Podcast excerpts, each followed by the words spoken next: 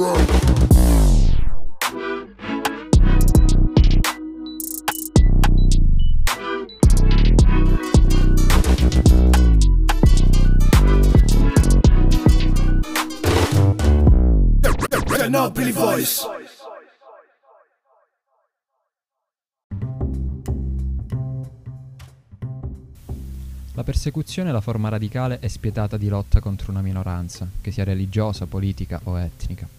Pensando ad un evento persecutorio, ci salta subito in mente quello nei confronti delle popolazioni ebraiche, che le generazioni antecedenti alla nostra sono state costrette a vivere in prima persona.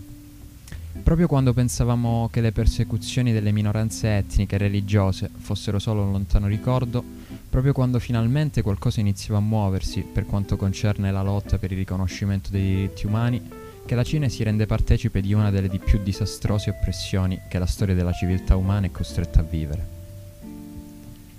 Questa nascente attenzione a ciò che sta avvenendo in particolar modo in Cina da parte di paesi a maggioranza musulmana in realtà non è del tutto nuova, dato che anche la Malesia e l'Indonesia si erano recentemente pronunciate in tal senso. Finora però era rimasta silente proprio la Turchia, che nell'ambito del Consiglio ONU dei diritti umani, che si è riunito a Ginevra il 25 febbraio scorso,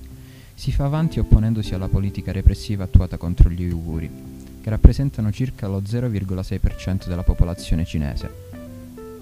L'esponente del governo di Ankara, Melvut Cavusoglu, ha affermato che la Turchia riconosce alla Cina il diritto di combattere il terrorismo,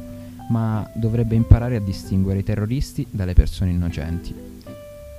Inoltre, nelle dichiarazioni fatte dal, dall'esponente turco, si leggono testuali parole. Incoraggiamo le autorità cinesi e ci aspettiamo che i diritti umani universali, inclusa la libertà di religione, siano rispettati e che sia garantita la piena protezione delle identità culturali degli uiguri e degli altri musulmani.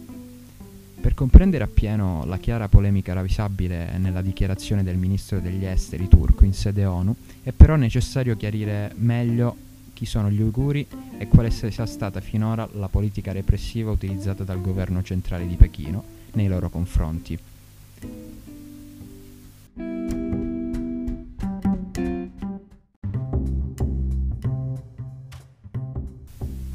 Gli uiguri sono un'etnia turcofona, di fede prevalentemente musulmana, la cui presenza nella regione dello Xinjiang è testimoniata già a partire dal secondo secolo a.C. Dal 1760 la dinastia Qing annesse ufficialmente il territorio all'impero e iniziò ad amministrarla in un'ottica già allora centralista, senza tener troppo conto la volontà dei suoi secolari abitanti, allora incapaci di concepire una vera e propria identità nazionale. È solo dagli anni 90, agli albori della disgregazione dell'URSS, che si è assistito al nascere di nuove repubbliche indipendenti a maggioranza musulmana, di cui molte confinanti con lo Xinjiang. Contemporaneamente si sono registrati i primi fenomeni di separatismo, il cui avvio è stato segnato il 5 aprile 1990 a Baren, piccola cittadina della zona sud-orientale dello Xinjiang. In questa occasione circa 200 militanti uiguri armati, guidati da Zaydin Yusuf, leader del partito islamico del Turkestan orientale, attaccarono le forze dell'ordine cinese, chiedendo che l'immigrazione AM verso la regione fosse fermata. Ben presto però le violenze si estesero a tutta la città, dove i promotori riuscirono a far leva sulla retorica religiosa, richiamando la popolazione al jihad e riuscendo così a resistere alcuni giorni, finché il governo cinese si trovò costretto a sedare l'insurrezione mandando l'esercito. Una seconda fase di scontri si è registrata tra il 1992 e il 1993, con numerosi attacchi dinamitardi, per lo più nelle città del nord. Ad Urumqi, ad esempio, il 5 febbraio del 1992 esplosero quattro bombe dirette contro gli edifici pubblici e due autobus che provocarono molte vittime. Infine, una terza e ultima fase di disordini si ebbe tra l'inizio del 1996 e il 1997, periodo in cui furono numerose le operazioni di guerriglia, compresi sabotaggi e attacchi diretti alle caserme di polizia, nonché assassini mirati ai danni di ufficiali governativi. È a questo punto che, per contrastare questi avvenimenti, furono varate tre importanti iniziative politiche da parte del governo centrale cinese. La prima fu una direttiva segreta del Politurbo del PCC 109, che metteva in guardia da attività religiose illegali e infiltrazioni straniere nello Xiaoyang. La seconda riguardava la creazione del gruppo dei cinque, successivamente conosciuto come Shanghai Cooperation Organization, formato da Cina, Russia, Kazakistan, Kirghizistan e Tagikistan, finalizzato ad impedire ai musulmani uiguri provenienti da paesi vicini di raggiungere la Cina. La terza invece riguardava le compagne denominate strike hard, concepite come vere e proprie misure repressive da parte della polizia, avviate nell'aprile del 1996, consistenti in una serie di misure per annientare l'illegalità e il terrorismo, specificamente nella regione dello Xinjiang. Dopo queste tre fondamentali tappe dell'azione antiseparatista cinese, Varie iniziative si sono ripetute nel tempo, caratterizzandosi sempre più con processi sommari, arresti illegali e sentenze spesso arbitrarie.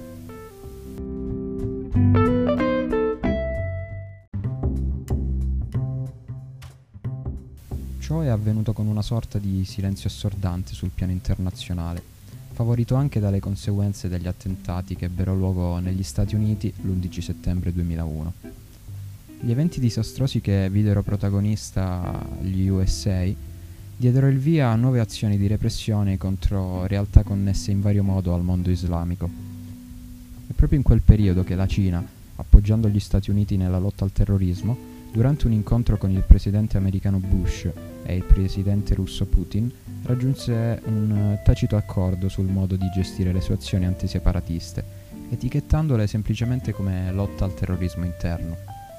In questo clima caratterizzato dalla diffusa paura per il terrorismo di natura islamica, si è arrivati al 2017, quando una notizia sconcertante si è fatta spazio sui principali network di informazione. In Cina, migliaia di uiguri, dopo il censimento, erano detenuti in campi formalmente denominati scuole per l'educazione professionale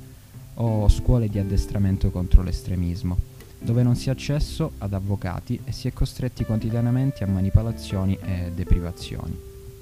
In realtà, man mano che le notizie filtrano nei principali social network e i contorni si fanno più chiari, emerge che le restrizioni straordinarie alle libertà personali per i musulmani uiguri in Cina non si limitano ai campi di detenzione. Infatti, accanto ad un indottrinamento pervasivo, non solo per i reclusi, ma per tutti, il governo impone una sorveglianza particolare e costante, che si inasperisce sempre di più,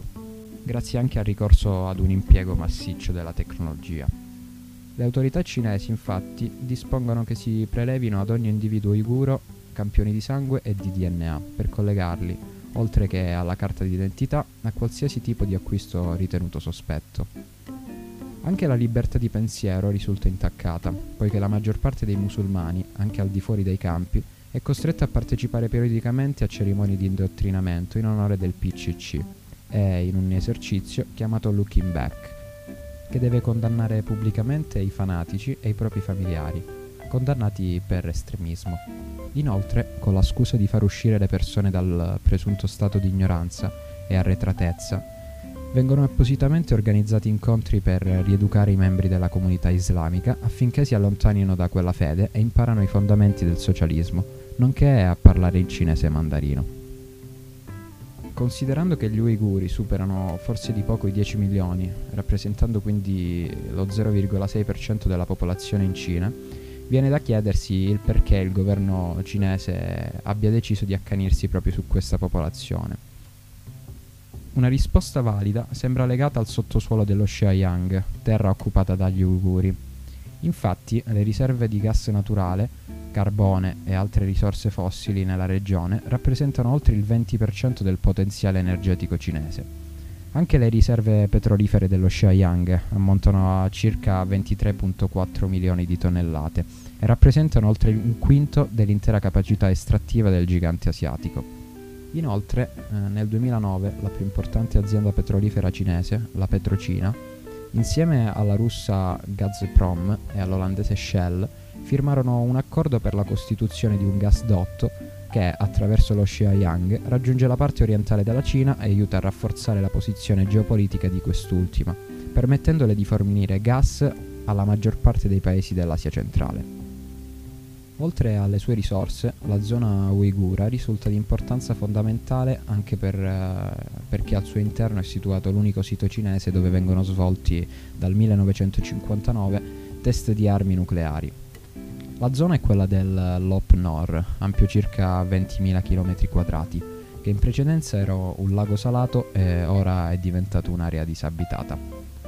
Secondo quanto pubblicato sul Digital Journal nel 2009 dal professore Jun Takada, un fisico giapponese, i test nucleari cinesi condotti dal 1964 al 1996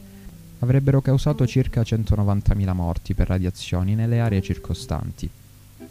D'altro canto, Ever Touti, un medico attivista per l'indipendenza uiguri, oggi esiliato a Londra, ha denunciato che le percentuali di malati di cancro nella provincia dello Xianyang risulterebbero essere circa un terzo superiori rispetto alla media nazionale.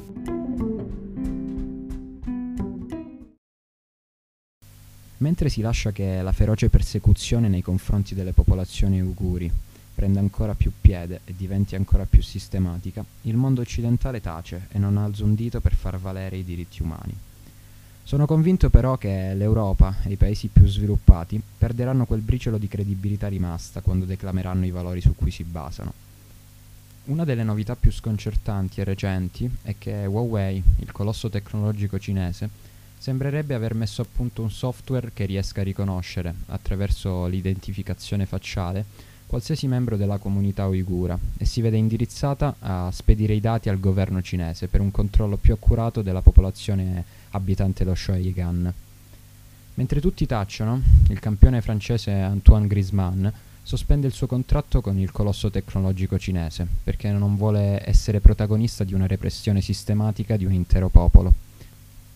con la speranza che altre nazioni si accodino al suo gesto nobile, vi lasciamo riflettere e vi diamo appuntamento alla prossima puntata di Il The Nobili Voice.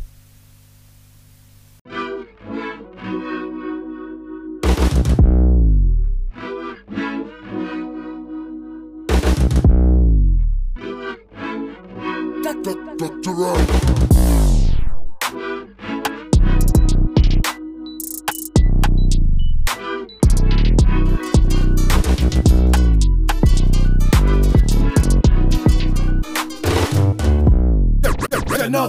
voice